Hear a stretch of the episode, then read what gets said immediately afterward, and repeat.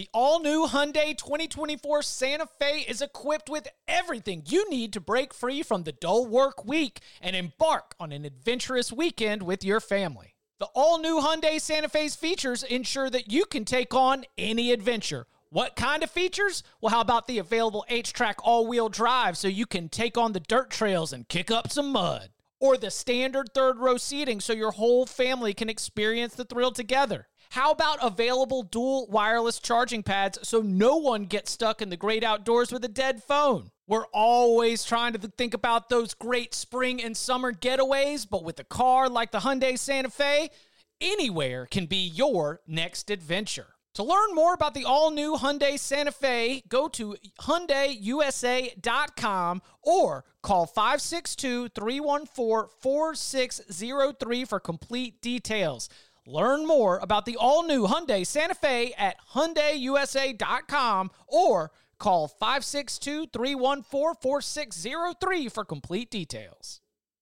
The perfect combination of versatile athleisure and training apparel has arrived. Thanks to the visionary minds of New Balance, Klutch Athletics, and Rich Paul, the designs reflect the heart of the athlete and the spirit of the community. With rising defensive football stars Will Anderson and Chase Young on the roster, Klutch Athletics brings the best innovative gear to all athletes, giving them style and performance on and off the field. Learn more and purchase Klutch Athletics at newbalance.com. Welcome back to the Cover 3 podcast with your hosts, Chip Patterson, Tom Fornelli, Danny Kanell, and Bud Elliott. It's your call for the best college football coverage from National Signing Day to the National Championship and everything in between. CBS Sports presents the Cover 3 podcast. And welcome back to the Cover 3 podcast here on CBS Sports. That's Tom Fornelli, that's Danny Kanell, that's Bud Elliott. I'm Chip Patterson, coming to you live at youtube.com slash cover three and everywhere you get your podcasts on demand. Thanks for hanging out. Smash that subscribe, smash that like, and come and join us in the chat, aka the Cover 3 Tailgate.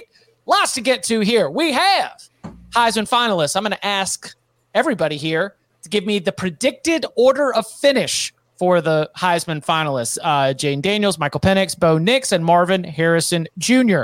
Uh, we have some some interesting coaching carousel updates. You know, schools that I don't know would have made it as high on the rundown if not for the hire, the name of the coach that they have hired. You know, very interesting arguable upgrades for some group of five programs, a very high profile offensive coordinator hire and more. But we are going to begin just sort of with the the evolving story that is the transfer portal. Couple different players that we want to hit here, a couple quarterbacks, uh, a very important defensive player. 26 years old, I think is where Tyler Shough is going to be as he's playing. Like, I'm not kidding. Like, it will actually be his seventh year of college football as he suits up, he's committed to the Louisville Cardinals. Kentucky, by the way, we'll get to them in just a little bit. As of this morning, uh, they apparently have gotten their quarterback for the 2024 season. So, um, Tom, when we think about Tyler Shough and you know going to link up with Jeff Brohm before we get to some of the dominoes of what this might mean for other big quarterbacks, as you know, the Louisville position, you're saying goodbye to Jack Plummer. There's not an obvious successor right there on the roster. Is it is this something that we give a, a thumbs up? I have no no idea how it will work out. Like, what is the Tyler Shough fit? What is the expectation for him with the Cardinals? Man, Jeff Brohm's got a type. Um, I I look at I, it. I, I, I still can't get over the fact he's 26 years old and he's still playing. Like we we've seen this back in the day, like with Chris Weinke and guys who went to go play baseball for a few years and then came back. But it's just strange to me the way COVID has just completely changed all this stuff in the transfer. But um, I don't like if if I'm a Louisville fan, I'm not like over the moon about it, but he's the same kind of quarterback I feel like Brohm has had for the last seven, eight years, even going back to Western Kentucky and his time at Purdue. It's just it's a jag to jag plushes guy who is going to be able to execute the offense the way he wants. And that's really what he's going for. And I think just getting the experience is probably something important to him too, instead of having to rely on somebody young. And my God, does Tyler Shough have a lot of experience? Well, I was gonna say you were saying it's wild to see somebody 26 year old, seven years of eligibility, who's only played about three games consecutively his entire career. Like I don't mean to rip on him, but that's what I would be like. Oh, like really go get another one? Like right, like durability. Yeah. yeah, right. Like, do we need like that's the biggest concern of all? And I like, I don't know what he was paid, but and I don't know, but I would hope he's coming in to compete. You know, like if this is your answer, I'd be I'd be worried if I'm a Louisville fan.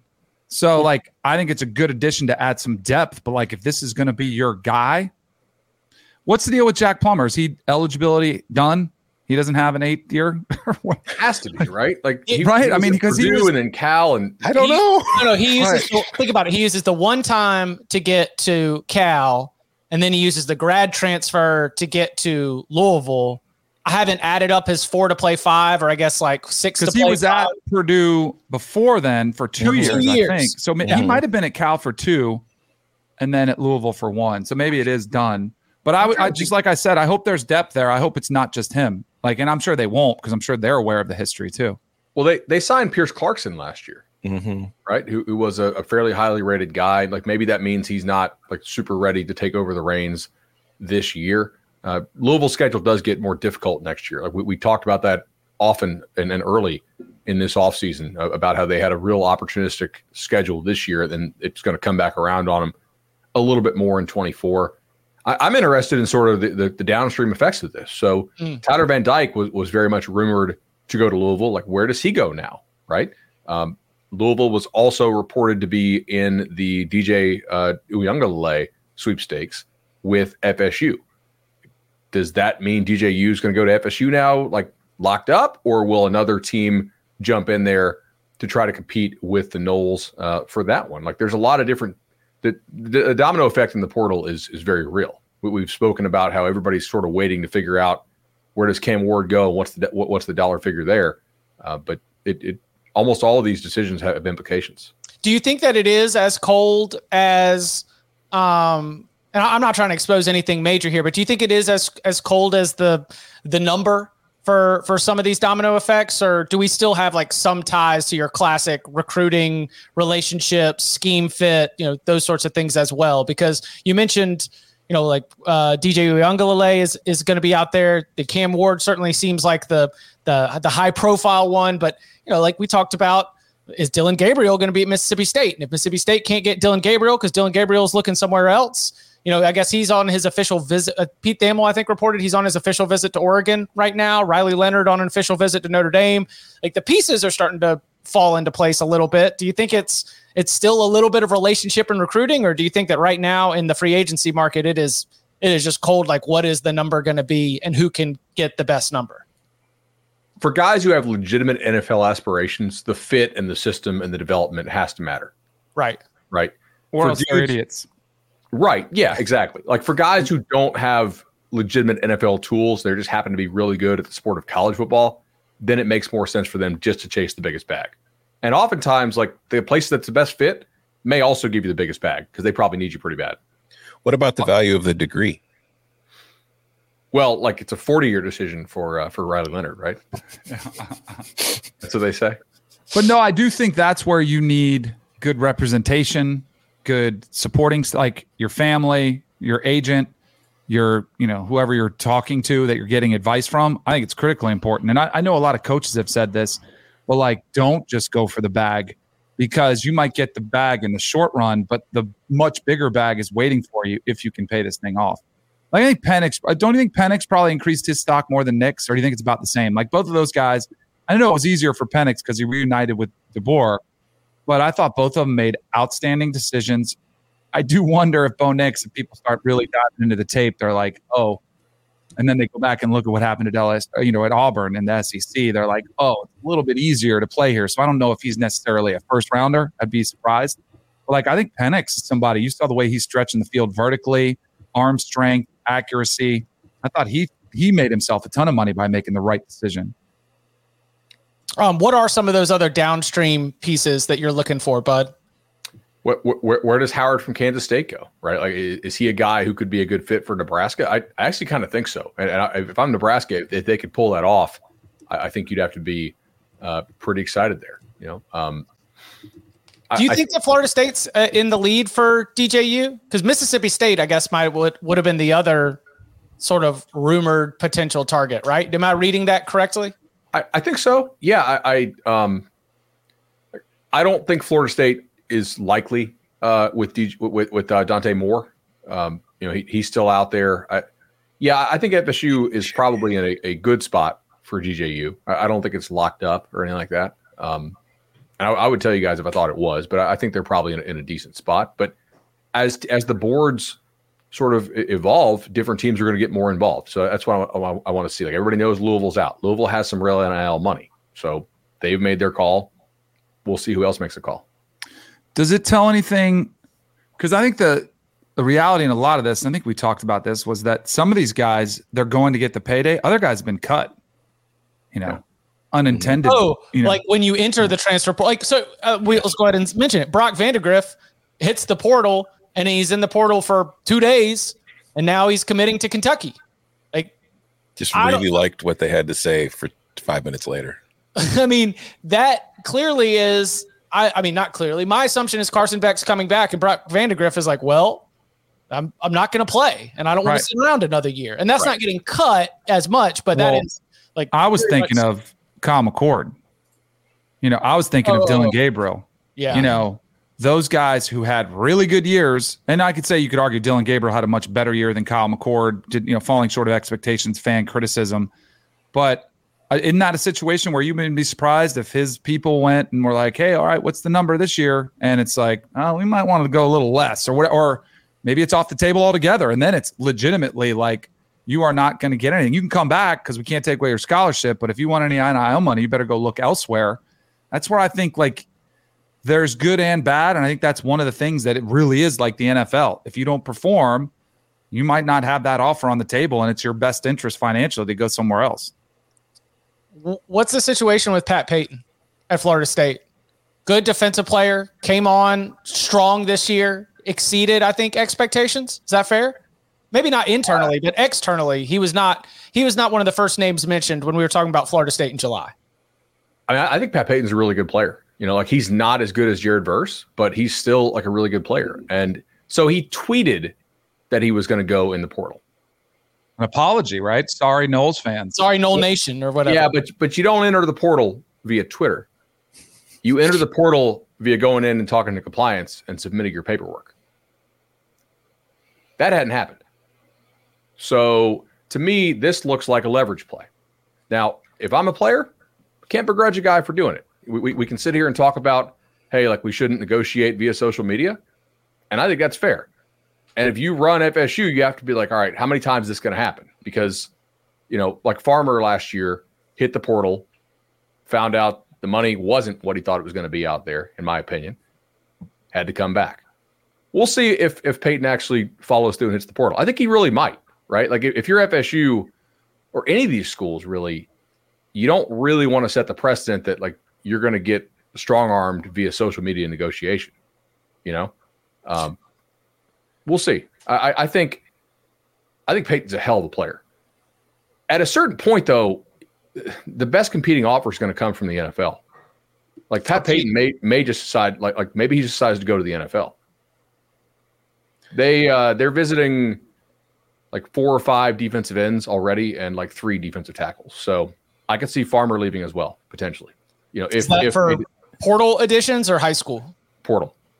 Wow. Did, so I, I don't know. Like, I don't think this caught FSU completely off guard with because of some of the guys who run together and are tight, and some of the negotiation tactics from the past, uh, you know, the past year. This is why he gets him. He's he's a stud. Like like we should not discount how good of a player Payton is. Like he is really damn good. This is why coaches are pounding the table for regulation. They want to be able to control that. I mean, again, this is where college football players have more leverage than NFL players. Brock Purdy, great season last year, gets hurt. Maybe, you know, this year he's in the MVP conversation. Second year, he can't go out and test the market. He can't go out there and say, Hey, I want to go see where I want to go. No, but like you are under contract and the team can decide he could hold out, he could stay out the year, but no one's going to do that. Every single year, anytime you have a good year, especially if you're graduating, you haven't used that one time, you can go say, hey, I'm going to test the market. I'm going to be a free agent every season. You can do it multiple years in a row. Did this is, did, did Pat Payton announce that he was entering the transfer portal before or after Florida State was bragging about all the new NIL contributions it got following being left out of the playoff? Right. Exactly. that that's a good point. like you sit there, you're on Twitter, you see Florida, we've got like another million dollars in donations just yesterday. And then he's like, I am Ooh. entering the transfer yes. portal. I, I, think that goes on a lot of these. Uh, yeah, uh, I you have to, right? I've been really torn on that because, you know, I had a, a philosophy I would have liked to adhere to, and it's been like, hey, if you don't want to play here, go. You know, that was often my conversation, like with Jimbo. Jimbo was flirting with every season, like trying to drive his price up, and it bothered me. I didn't like it but it's really hard to, uh, hard to fault a player for taking advantage of the system. But I do think Bud makes a great point. Like, how about that decision making process of do you want to set that precedent of, oh, all right, we'll pay you, when we'll match. Because then what are those teammates going to see? Hey, yeah. he just got matched. But I guess that's just, it's a harsh reality of what we're dealing with. Um, we'll be a little bit later getting into a potentially landscape changing proposal uh, from the NCAA president, Charlie Baker, that includes schools being able to pay the players directly. And that it would be one way that would at least change some of the economics of this transfer portal time. Uh, how will it change? We'll, we'll take our best guess at some of that uh, a little bit later. Any other names? Jeff Sims entered the portal. Whoopsie Daisy King. Whoopsie Daisy. Um, in any other names that uh, that pop up since the last time we uh, we got together? I hope he finds someplace good. Heck yeah. Like I, I always really enjoyed covering Jeff Sims. I, I thought he was a, a, you know a real nice kid to talk to and, and, and has you know some ability. It, if he ends it ends up like a G five or something, I, I it wouldn't shock me to see him have a good year. a- absolutely. You put you put him. I mean, oh, Dequan Finn from Toledo entered. Yes. Yeah. Yes. Uh, Fancher from Marshall entered. Mm-hmm. I don't think he's special. I'm not saying Dequan, bad. Dequan Finn could be very good at the P5 level. Taylen Green, uh, I believe, either tweeted or actually entered. But Ashton Jeanty came back. Yeah. Yeah. That's now that's a pretty good get for Boise. Like there's a lot of teams yeah. out there to think Ashton Jeanty's like legit maybe they uh because they just oh. promoted Spencer Danielson, there's just like a little bit more booster money lying around since we don't have to go and like poach somebody new. I, I think that is a great allocation of funds with to uh, get them in the pockets of one of the top running backs in the country this year. Kurtis Rourke. Yeah, the chat pointed that out. I mean, that's again, and I think I've given this analogy on here before. I mean, what you're seeing is it's like minor league baseball there's single A, which is FCS. You get a Cam Ward who pops up. You have double A, which is probably the MAC. And then unfortunately, you know, triple A is becoming maybe the ACC and Big 12. And then the big leagues are, you know, ultimately the NFL, but then it's right before there, you know, is is the SEC and Big 10. And that's what we're looking at. Um, I don't want to get there too fast because I know we want to talk about the coaches, but we were talking about Will Howard. Does it tell you anything if Collin Klein doesn't bring him with him? It could, but it could also just say Will Howard doesn't want to go to Texas A&M. Yeah, right. or Texas right. A&M doesn't or, want Will Howard. Yeah, I was gonna say, or Mike Elko has like other other Connor Weigmans. Yeah, yeah. So that that would make sense uh, to me. Uh, for Jeff Sims, um, TJ Flint, TJ Finley was at two SEC schools, but then he gets to Texas State. That's a pretty good season. You know, mm-hmm. like there's you're at Georgia Tech, you're at Nebraska, you, you might there's definitely a, a, way that he could be a very very good G5 quarterback. So uh, will be interesting to continue to track that one. Coming up on the other side, the Heisman Trophy finalists have been announced. We are going to predict the order of finish for Saturday night, plus some coaching carousel updates, as Danny just mentioned, and trying to figure out what exactly might happen if we move forward with this latest NCAA proposal that includes another splitter division and paying athletes. Next. Selling a little or a lot? Shopify helps you do your thing, however you cha-ching. Shopify is the global commerce platform that helps you sell at every stage of your business From the launch your online shop stage, to the first real life store stage, all the way to the did we just hit a million orders stage. Shopify is here to help you grow. Whether you're selling scented soap or offering outdoor outfits, Shopify helps you sell everywhere. From their all in one e commerce platform to their in person POS system, wherever and whatever you're selling, Shopify's got you covered. Shopify helps you turn browsers into buyers with the internet's best converting checkout. 15% better on average compared to other leading commerce platforms. And sell more with less effort thanks to Shopify Magic, your AI powered all star. Shopify powers 10% of all e commerce in the US. And Shopify is the global force behind Allbirds, Rothy's, and Brooklinen, and millions of other entrepreneurs of every size across 175 countries. Plus, Shopify's award winning 24 7 help is there to support your success every step of the way. Because businesses that grow, grow with Shopify. Sign up for a $1 per month trial period at shopify.com slash odyssey podcast, all lowercase. Go to shopify.com slash odyssey podcast now to grow your business, no matter what stage you're in. Shopify.com slash odyssey podcast. Did you know that while over 60% of Americans dream of starting their own business, less than 20% of them take the first step? The reason? Building a business is tough. Tailor Brands is simplifying the business journey. From launching and managing to grow in your business, Tailor Brands isn't just another tool, it's your online business partner from launch to success. With Tailor Brands, building your dream business becomes an effortless experience. Their comprehensive platform guides you through every step, ensuring you have everything you need in one place. From LLC formation to bookkeeping, invoicing to acquiring licenses and permits, and even setting up your bank account. Tailor Brands handles it all seamlessly. And our listeners will receive 35% off Tailor Brands LLC formation plans using our link, tailorbrands.com slash CBS Sports.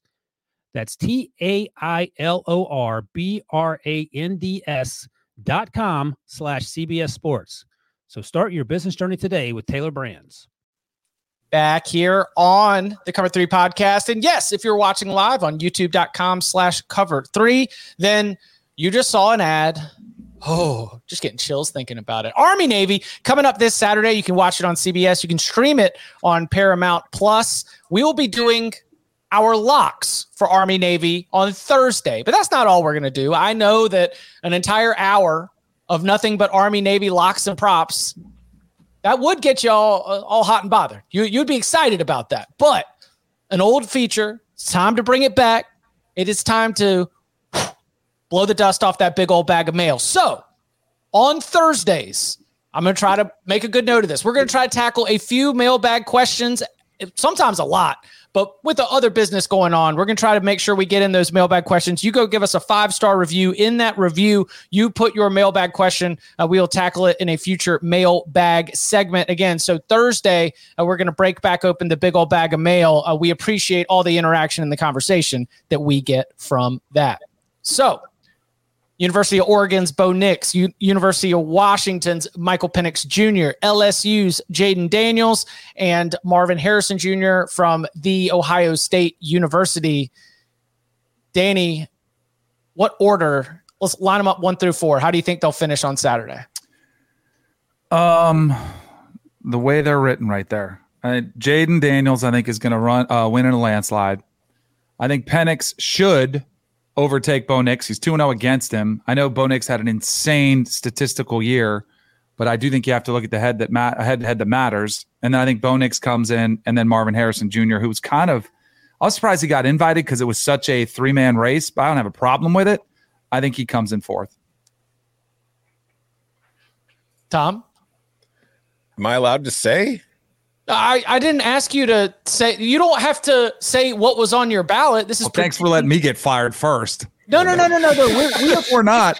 We that was not my ballot. I'm saying prediction. Yeah. Or do you have a vote?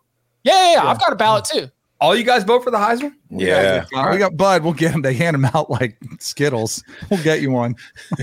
um, um, if I predict my predicted order of finish would be Daniels, Nix, Penix, Harrison we're also doing uh, a prediction one through four, and the ballot is one through 3 mm-hmm. Yeah. So I'm just, I want to make it clear that's my prediction. I voted for John Paddock. the legend of John Paddock. I can't even say his full name on the air. Bud, are you with it too? I think it's the same order that that, that uh, producer Josh put on put on the screen. Do we all think it's a blowout? Yeah. Yeah. Yes. Do we all think it should be? I can't say. Like, does anybody want to pound the table for anybody else besides Jayden Daniels? Because I think it's pretty obvious. Like, if you just watch the tape, and I know the three losses are there, but I mean, everybody except for Florida State, hmm, he balled out against. Yeah, he, he would have put he would have put forty something on Bama had he not got hurt. So I Yeah. wi- without without diving too much into uh, without trying to reveal too much, I was surprised Marvin Harrison Jr. was included. If there was another name that was going to get invited, I thought it was going to be the hero of the Iron Bowl who led his team to a win in the SEC championship game.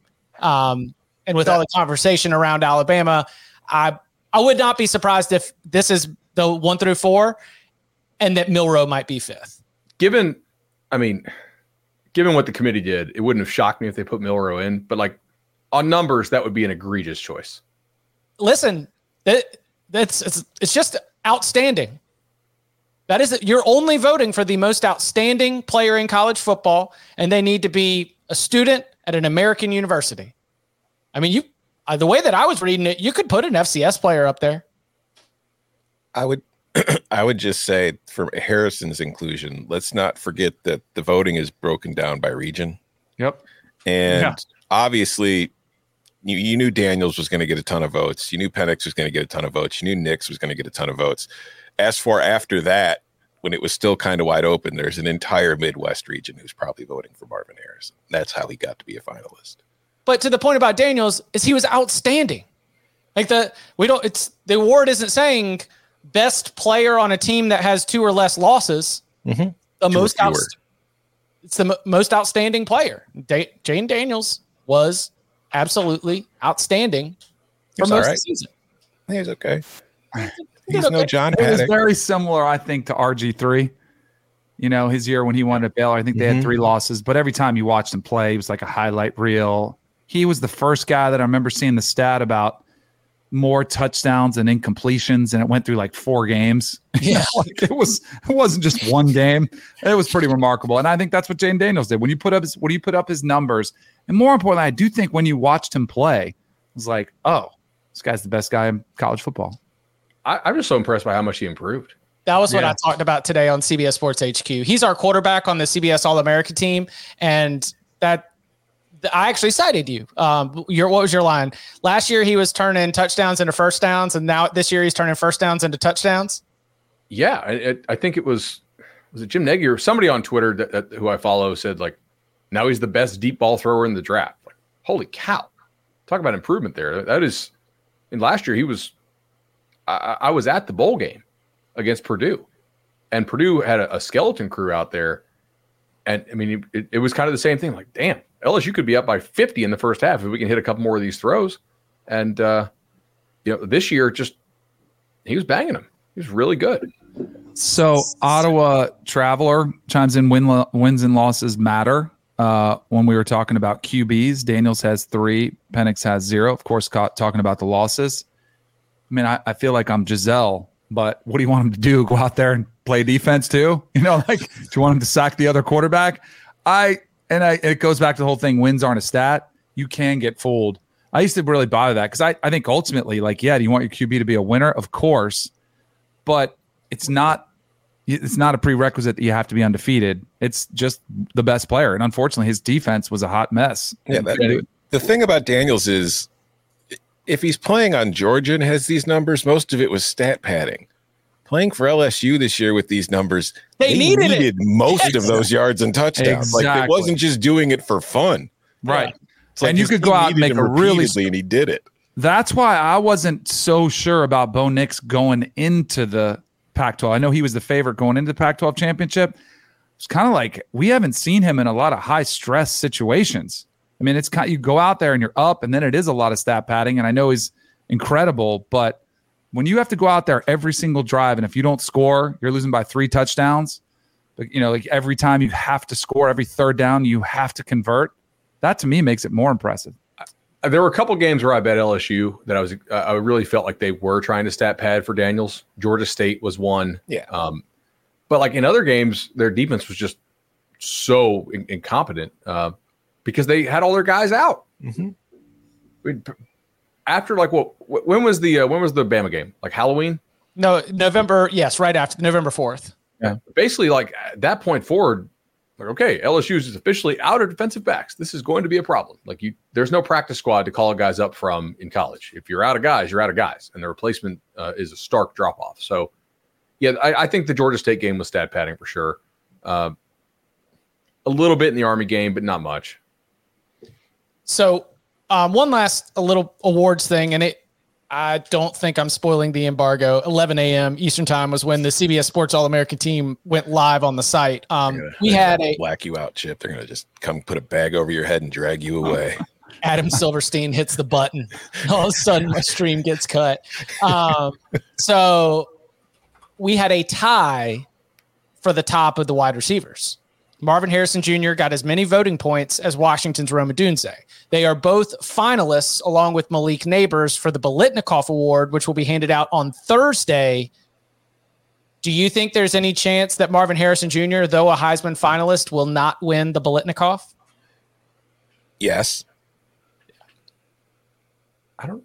How do we handicap this without knowing what the electorate's like? Like, how many people who follow the sport like we do vote, and how many people who don't follow the sport that much vote? I would guess the Biletnikoff Award is a smaller voting body than the Heisman Trophy. I think so too. And Is that out of Tallahassee, bud? It is, right? yeah. Yeah. So I think uh, you know who I think's a voter. I think Dusty's a voter for the Biletnikoff. I'm a voter. I'm a voter. Oh shoot! I forgot to text D- Dusty's producer to do Sirius yesterday. Okay. Oops. I, I, I normally like if I can't do it, I'll just tell him no. I, I just I, I forgot to hit it back. I'll relay the message. All right. I wasn't ghosting you guys. Um, all right, we mentioned it a little bit earlier. There has been some movement at the coaching ranks. So let's take a spin on the coaching carousel.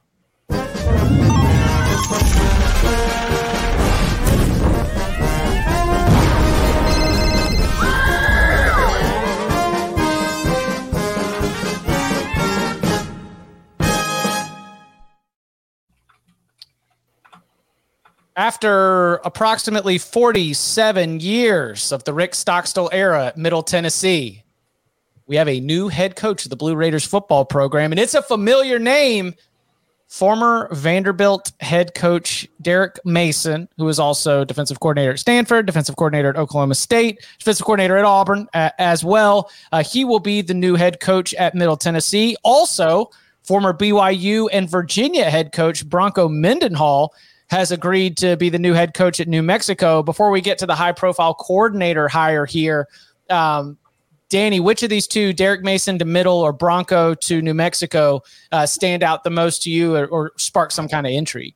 Um, I think they're both interesting. They're both kind of similar, right? Guys that have had, you know, top tier experience, SEC, ACC, but also experience at schools where it's a little bit harder to win and have had to be more developmental programs, which is what I would describe. I'd say Middle Tennessee is a better job. Uh, shout out to Jordan, who's not here, but I do think it's better regionally. Um, you know where it is. New Mexico. You guys remember this? I called a game a couple years ago, and it's it's kind of in the middle of nowhere. The the facilities aren't great. The history is not great. Uh, but I do think you know Bronco Mendenhall have an experience there where he coached uh, Brian Urlacher. You know he's familiar with that territory. You know I think they're both kind of solid hires. I think you get big names. Maybe that's what you need to infuse some life into ticket sales and to maybe I don't know what their NIL market's like, but I don't think it's great. But maybe that helps to get some name recognition that'll excite a fan base. Um, so I think they're both like solid hires. C plus, right? you know?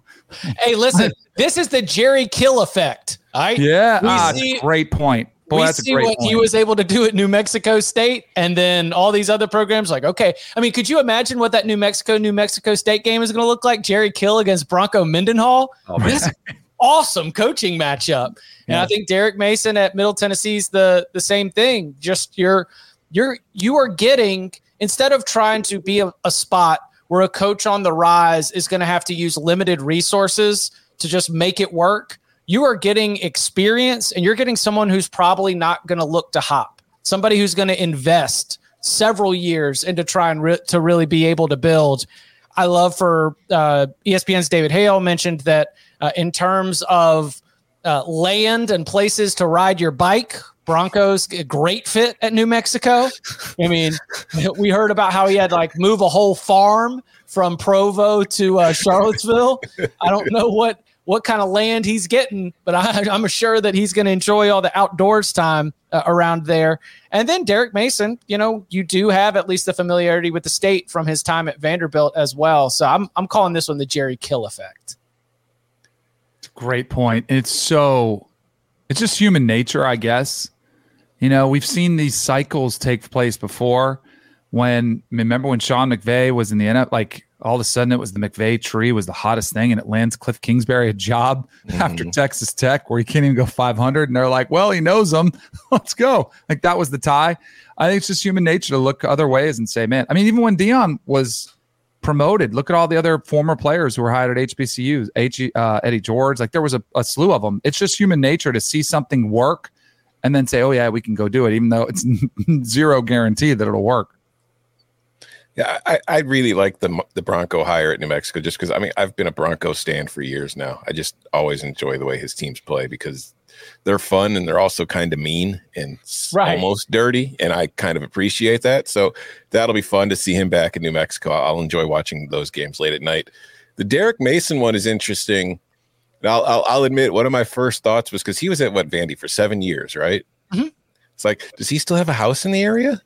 Like, I wonder if it, like, I mean, think about it. Like, he might still have, so he might have saw that job come open and said, you know, you might think maybe he could play, he can wait it out and maybe get a bigger job at some point down the line. But he might be thinking, I liked living there for seven years. I like the area. I've still got a house there. This could work out pretty well for me. So I think that's a very good hire for middle. I think that Derek, I mean, obviously they didn't win a bunch of SEC titles and go bowling every single year. But I think if you look at the overall job he did at Vandy, you could say it was a decent job. And then you could say he's been a very good defensive coordinator. So when you're Middle Tennessee and you're replacing Stockstill, who's been there for 75,000 years, to get somebody who's familiar with the area, who has plenty of head coaching experience, who's been a very good coordinator, I think it's a solid hire. It's the kind of direction you should be going. I, I'm actually like pretty, uh, pretty excited about both hires. Um, both these guys are good football coaches, and those are hard jobs to win at. Uh, everybody talks about like the potential of Middle Tennessee, given how close it is, but I don't know. I mean, m- maybe there's potential, maybe there's not. I, in that league, it, the rest of them kind of just have to look around and realize like like you're you're playing for second most of the years. I, I, I strongly believe that. You're ta- all right. So because in Conference USA, you've got all Jamey right, yeah. Chadwell, you've got Jerry Kill, you've got Rich Rodriguez. Now you've got um, Derek Mason. Mm-hmm. Yeah, like I, I really really like the Mexico State staff, uh, but I do think there's a pretty strong argument that Liberty has the best staff, and there's no argument as to resources. Like Liberty might have more resources than like the next three teams combined. Yeah. So it, it's it's going to look a lot like you know, when, when Danny was at FSU and they had just joined the ACC. Like, I don't know when Liberty's going to lose its first Conference USA game, but I mean, it may not be for a couple years. Is this a is this overreaching? This feels like a February take, but um, is Tyson Helton? Is it is this kind of a big year for him? Make sure he doesn't start losing ground fast because Western Kentucky was rolling, right? Just sort of the class of the conference, stacking division titles, stacking conference titles. They don't end up going with the big exodus to the American Athletic Conference. If you look at pedigree, you would assume, oh, wow, they're going to run this. But boom, in comes Liberty. And now we've got this, what New Mexico State has been. Um, we've got what Jacksonville State was able to do right away. Feels like you're, if you're Western Kentucky, and the toppers are kind of at risk of just kind of fall into the middle of that league unless they're able to, to really start stringing some success together. Delaware's coming too. They've been a pretty solid FCS program over the years. When I when I watch, I mean, and they, they play on CBS Sports Network a lot, so like we, we've seen Western play quite a bit. They they felt top heavy to me, like they were very dependent on a few stars. Uh, the the safety who made like all the tackles for loss, They had one really good DN who got hurt. He's from Georgia, I, I know. Uh, and then they had what Malachi Corley and then Austin Reed. Mm-hmm. But like the rest of the roster didn't look all that great to me. So I do wonder if it's a thing where that was a not a blip, but sort of a blip where you had all those transfers in. They, they brought the Houston Baptist squad over. They were really good in 21. They were still damn good in 22. Not quite as good this year. I, I yeah, I, that's tough because other programs may be getting their act together a little more there. But like, what what does La Tech do? I guess they're keeping Sonny Cumbie. I, I would say that Louisiana Tech's another one that you're looking at. Obviously, UTEP is made. Oh, crap. UTEP hasn't hired, right? No, they did. Uh, Bryant. Uh, Brian Vincent, Vincent, yeah, the old UAB interim coach. That's right. Mm-hmm. Um, that's, that's not, that's not a bad hire either. I, I think he knows what he's doing. Yeah, I do too. He was handed a tough hand and did a really good job with that Blazers program uh, when friend of the Cover Three podcast, Bill Clark, ended up stepping away for health issues. Um, you know, he, he got that team to a bowl game. So uh, We're seeing less of the like. Do we do we think we're seeing less of like the lower lower resource programs go for the shoot the moon hire? yes, I'm not seeing. A, I'm not seeing a whole lot of like the hey, this guy's a great recruiter. Let's see what he can Mhm. do here type thing. I think we're seeing more like, hey, this guy's proven to be pretty competent. You know, our team our team is not likely to be a a, a cluster with this guy here. I would I would have to imagine that's kind of a reaction of the fact that, you know, we're not really 100% sure what this sport's going to be in 5 years. So I think a lot of programs are trying to play it safe because they don't want to bottom out. They're just trying to get competence. you do still have the. ex- I mean, like you know, Fran Brown just got the Syracuse job, right? You know, like But- there there are still like G.J. Kinney to Texas State.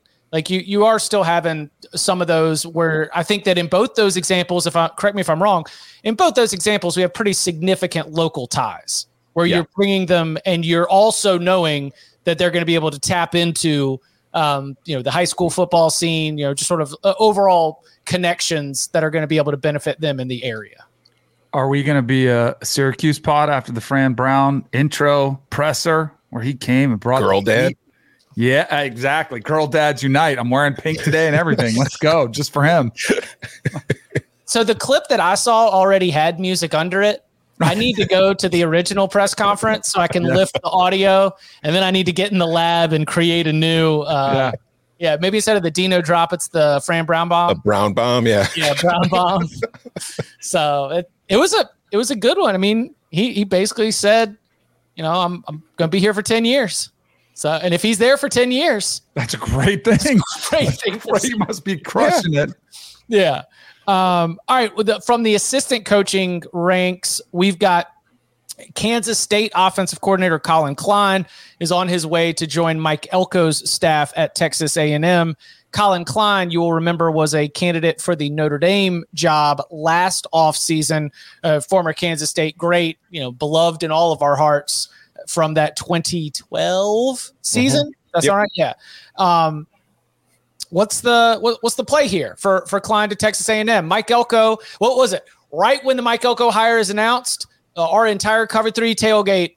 Love the hire, very interested in his OC. Love the hire, very interested in his OC. A lot of people couched their grade of the Mike Elko hire based on the offensive coordinator hire. Danny, does this do you would you say that this is moving along as planned? Strong hire, you know, good early signs for head coach Mike Elko?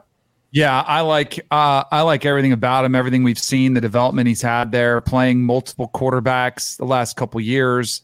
I always love the fact that he played the position. Shouldn't matter, like it doesn't matter, but I kind of like it. I think you see his offense almost take off a little bit of a personality the way he played, a little bit more of a running style quarterback. Uh, but I think a guy who's young, who probably relates really well to the players. I bet he's good on the recruiting trail. And X's and O's, I've liked the innovation he's brought to the offense. You know, and especially like you kind of do more with less, right? You don't have the resources that you have at Oklahoma or Texas in the Big 12, and you've been able to maximize it, develop players. I think all of it makes it a really solid hire. Yeah, Kansas State's skill on paper, you weren't going into the year like, oh man, game changers. And yet they still, you look up at the end of the year, you know, especially after they got through that bumpy little beginning, and found ways to get it done. You look at the draft, Kansas State's had almost as many skilled players make the NFL lately as A&M has. Um, I I really like the hire. I, I I just I mean I base it off of watching Kansas State's offense. I think Kansas State has a fun and enjoyable offense. So even just from that perspective of, you know, if you're a fan of a team, cool, I'm going to watch an offense that's fun and it's not the style, especially if you're an A&M fan and you've been having to watch Jimbo and his 7,000 page playbook for the last few years and everything is very slow moving and developing and robotic and blah blah blah this is not that. It's not like up tempo, but it is much more of a free flowing kind of rhythm offense that I think is better suited for today's game and also more enjoyable to watch. I mean, we what do we call Texas A&M? Texas ATM? Yeah. Klein has had like looks from what Penn State and Notre Dame in, in recent years. So mm-hmm. my guess here is that he got a pretty nice bag from A&M. I think he'll do well there. Like I, I, I like the staff that they're putting together there. I think Elko will do a good job at A and M. It doesn't seem like it, it doesn't seem like they're playing a part. It just seems like they're just going and hire good football coaches who work hard. And, yeah, they're not collecting names; they're collecting coaches. Yes. Thank you. Yeah, I, am struggling for words today. That that's exactly. Man, by the way, Tom has been on a heater lately with takes. We were putting together like the a surprise episode for y'all. Tom's got like a million awesome takes, dude. You've been you've been killing it, like especially lately. Ever since he uh, put his dog in the ground, it's just yeah, that that is the price to pay. But Frankie, you gotta pay. oh man, yeah, you just do it. You know, you kill your dog. It work for you too. Like if you're if you're if you're having a bad time at work, you know your boss is upset at you. You're not getting Careful. what you got to get done. Kill your dog kill them. You're going to get a promotion. You're going to get a raise. You're going to get everything you ever wanted in life. We're going to get all kind of flag from YouTube. Yeah. exactly. We're going to yeah. get banned.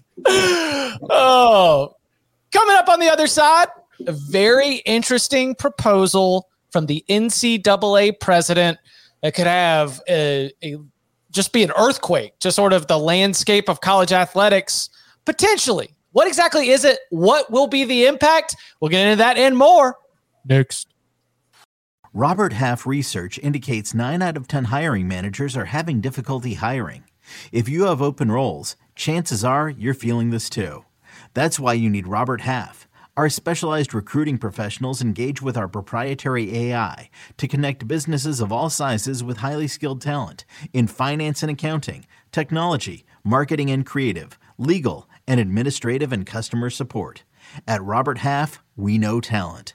Visit RobertHalf.com today. I'm Sandra, and I'm just the professional your small business was looking for. But you didn't hire me because you didn't use LinkedIn jobs. LinkedIn has professionals you can't find anywhere else, including those who aren't actively looking for a new job but might be open to the perfect role, like me. In a given month, over 70% of LinkedIn users don't visit other leading job sites. So if you're not looking on LinkedIn, you'll miss out on great candidates like Sandra. Start hiring professionals like a professional. Post your free job on LinkedIn.com slash recommend today. Back here on the Cover 3 podcast.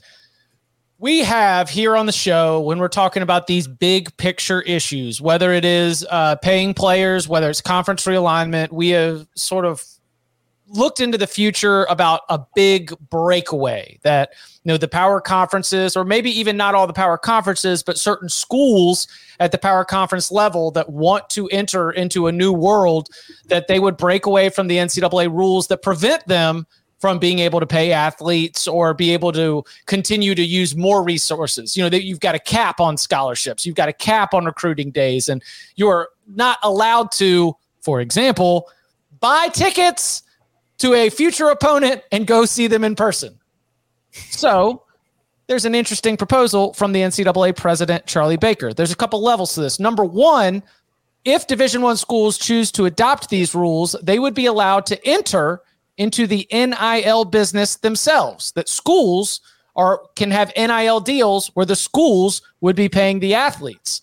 There would also be a new subdivision. So we've already got Division One split into FBS and FCS. Now within the FBS, there would be another split, a subdivision that would allow schools to create their own rules, rules for recruiting, rules for transfers, rules for roster size, and a other wide range of policies. And you would essentially have to buy your way into this division. I mean, this is a country mm-hmm. club with an initiation fee where you would have to put money in a trust account for athletes to be able to get your way in. Tom, too too late?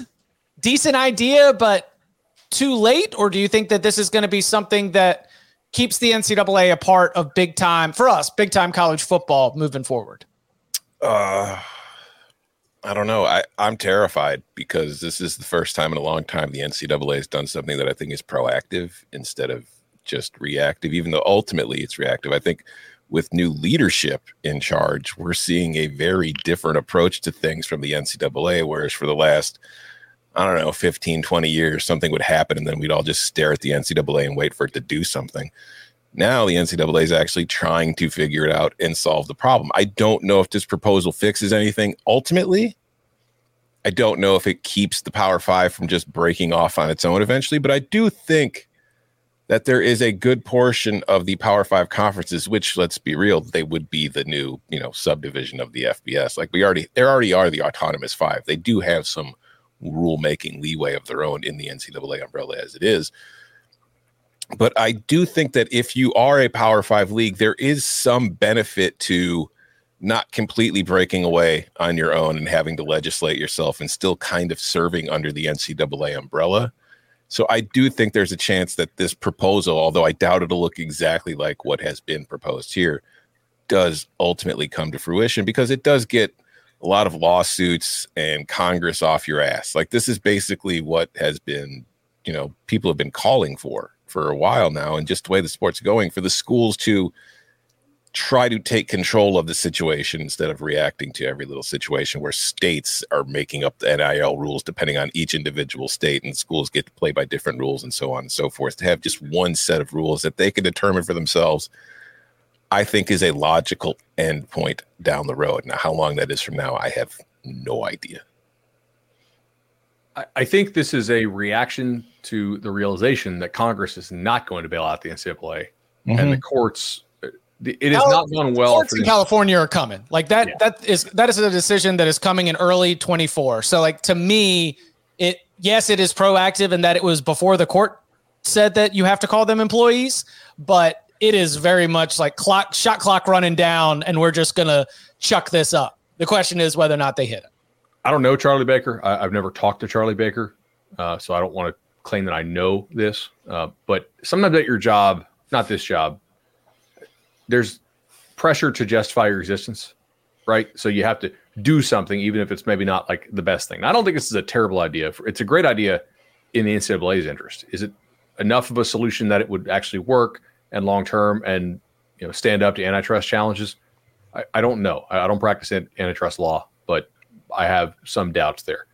But if you're Baker and they hired you because of your political connections and you're not getting a damn thing done in Congress, you kind of need to show something to the people who pay your pay your paycheck, right? So, hey, let's put this proposal forward. I'm progressive. I'm I'm doing stuff. I'm making things happen here. That that's my read on this. 30 minimum of $30,000 per athlete for at least half of your athletes on an annual basis.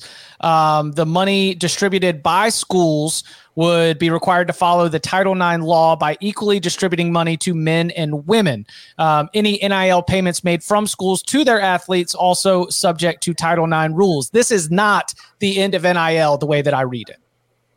No, no, yes. not at all. No, that's in addition to right. Mm-hmm. Correct. That's from the school. If they want to have a poster or have you know Jordan Travis do a promotional signing or something to try to get ticket sales, that he could get money for that but you'd also have to give it to the soccer player that just won a national championship at Florida State to have her out there doing the same thing or or earning the same money doing it. That's my read on it, right?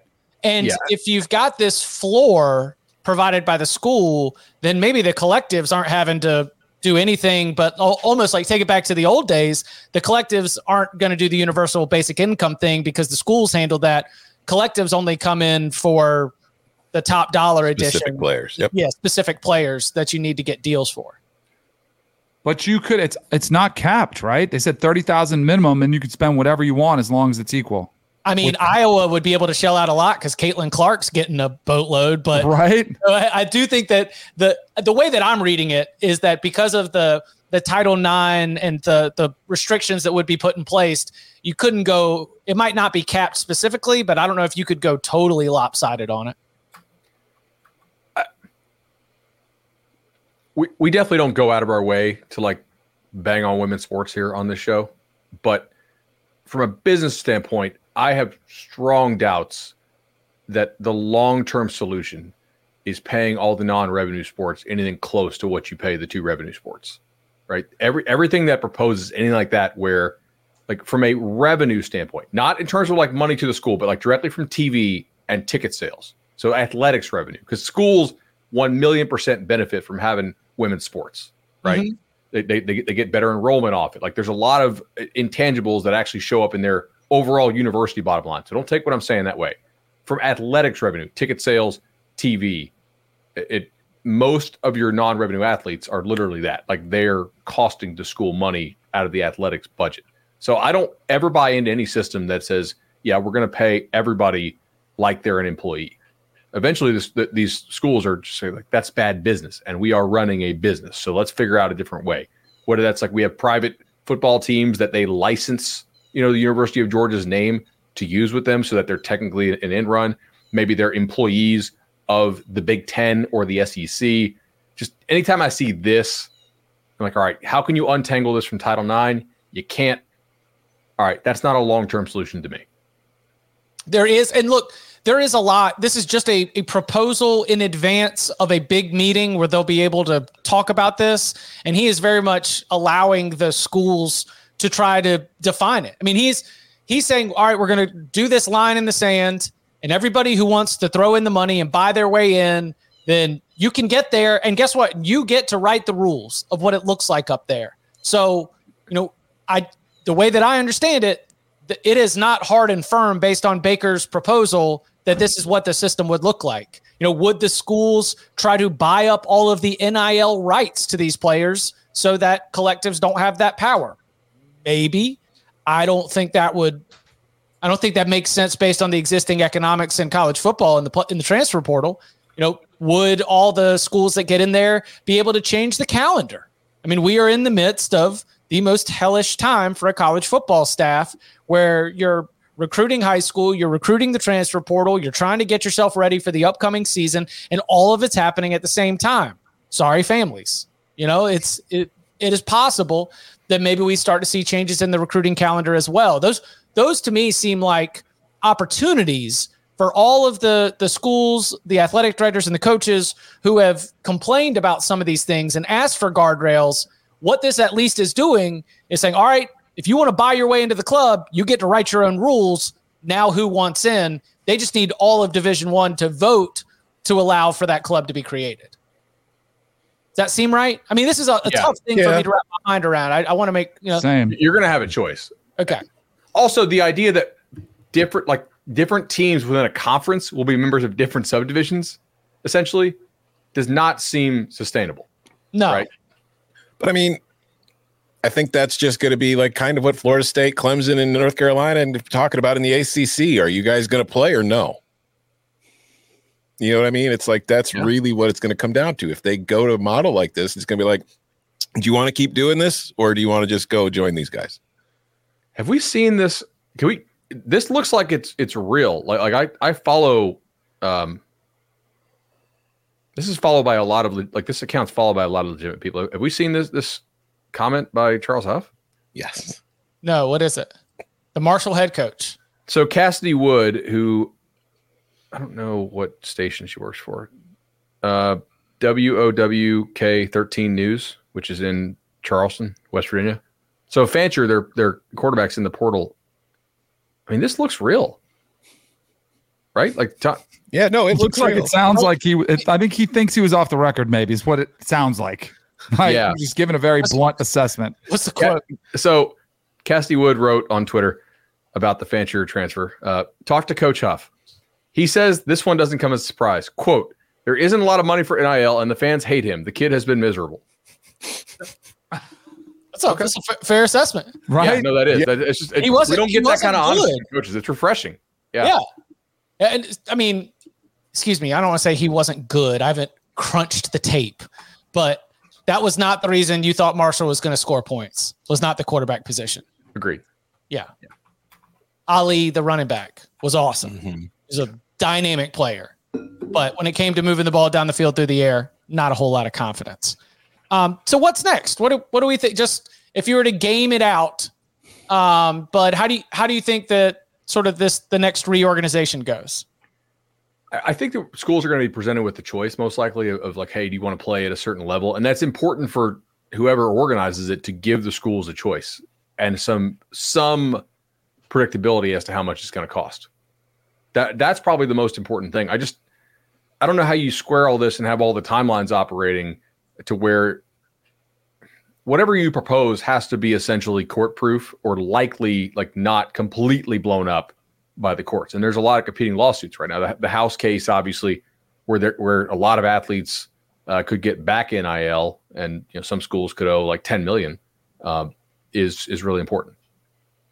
There's already pushback on the thirty thousand minimum. Like, oh, it's only half your athletes is only seventy five hundred or 75, 7.5 million, 8 million, which is a drop in the bucket. Like it's not enough. You know, mm. so like there's already pushback on the amount. So I think don't you think we're a ways off from oh, anything yeah. like a couple years? Yeah. Yeah. It's just like when it like I like I said, this is gonna this is gonna be a long time before any of this becomes a legit thing. I believe. I just I was shocked that the NCAA when it came out, it's the first time the NCAA ever did anything to me that felt significantly different. You know what I mean? Compared to their normal, just whatever stuff. It was kind of like a wow. Okay, this is not just. It's not a problem. Please, Congress, fix it for us. They actually used a whiteboard and erased everything and like started writing new ideas instead of a mm-hmm. chalkboard, the same one that had been in the library since mm-hmm. 1978 or whatever. Yeah. It's like Bud, you're saying that you know Baker's doing the stuff that he has to to to justify having the job. I feel like the last guy didn't do that very often. he was just like, I don't know, we'll see what happens. Uh, Yeah, it's almost like they're calling on Baker to lead a little bit, whereas Emmert they, they just called upon him to just never Take give the bullets. athletes anything. Yeah. Meat shield. yeah. So like uh like Tom said, we are a ways away from this, but in the, you know, if if we as we are about to have a new conference alignment for 2024 that is going to be wild. And we as I've said, we're going to be right there with you. It's going to be a, an exciting and different uh, looking college football season next year. And college football and college athletics as a whole is changing too. Not for next year, but uh, but at least a couple years off if this proposal moves forward. We'll keep you up to date with more as we continue to learn about it.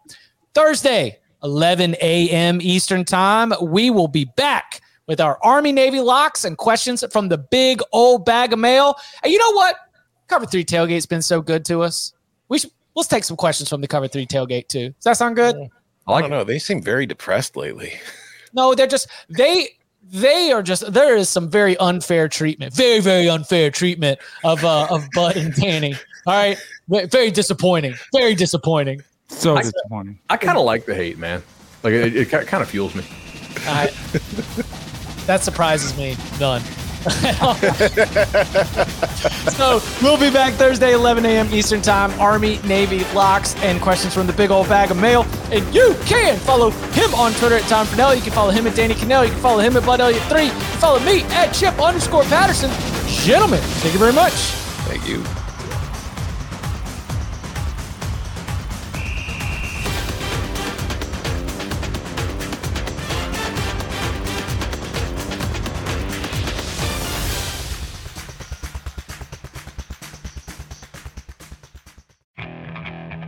Okay, picture this.